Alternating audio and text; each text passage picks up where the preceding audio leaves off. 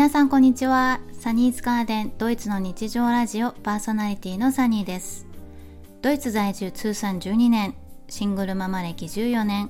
個人事業主9年の私がドイツでの生活や子育てについて役立つ情報も織り交ぜながらゆるりとお届けするドイツの日常ラジオです。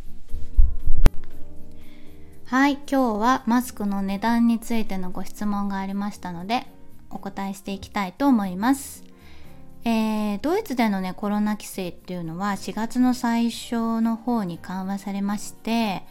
えー、バイエルン州においてはですねドイツのマスク着用義務っていうのは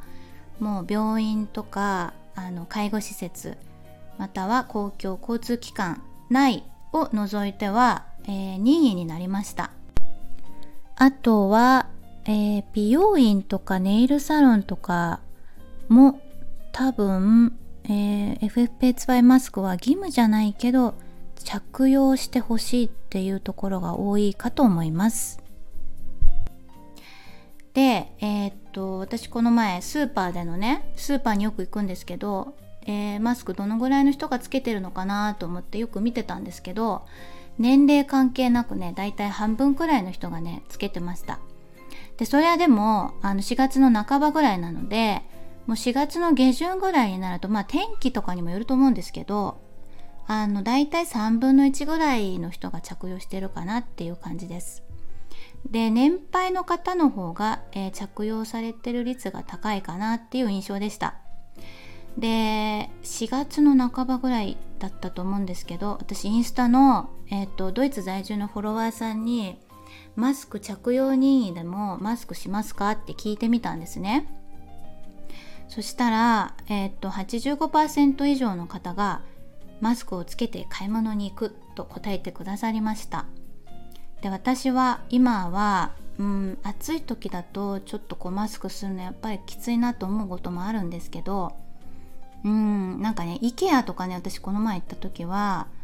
すっごい人だったんですよ。なんかもう混雑していてでやっぱりねマスクつけたいなと思ってあのマスクをつけてお買い物に行きました。なのでうんスーパーでもあんまり人が少ないのであればいらないかなとも思うんですけどやっぱりこう人がいっぱいいるところではまだマスクちょっとつけたいなって思います。今はねレストランとかカフェとかでももうマスクつけなくても入れるようになったんですけどね。やっぱりちょっと人がたくさんいるとなると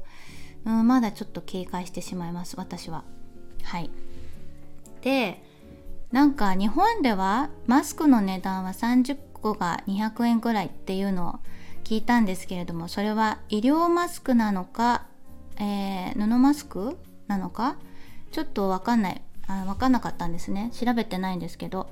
でえー、っとドイツではね布マスク使ってる人はもういないですよね。あんまりね。あんま見ないです。だいたいあの医療マスクか FFP2Y って言ってえー、なんだろう、えー、粉塵マスクみたいなやつなのかな。ああいうちょっとしっかりしたマスクが主流です。FFP2 マスクっていうのは今ドイツ語読みでしちゃってるんですけど FFP2 って書くんですね。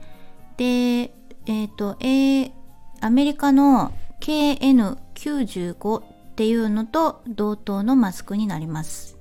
でえー、っとドイツでのねマスクの値段私ちょっと調べてみたんですけどあんまり消費量が少ないのでねうちの場合。そんなたくさんなくならないんですけどアマゾンで見たら、えー、と医療マスクあの薄いやつですね。なんかこうひだがついてて。黒とか白とかいろんな色があると思うんですけどアマゾンだとね100枚で、えー、11ユーロぐらい、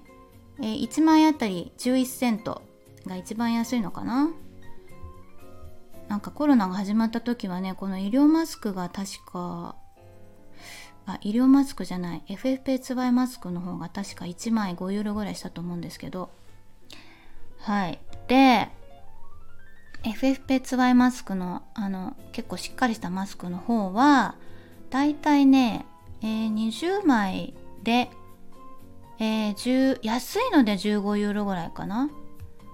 うん。20ユーロぐらいなのもあったと思うんですけどうん大体そんな感じです。でえっと売られてる場所はだいたいえっとドラッグストアだったりとか、え、薬局だったりとかアポテケですね。で売られてます。で私はだいたい Amazon か、えー、ドラッグストアで買ってました。もうでもあの今はそんなに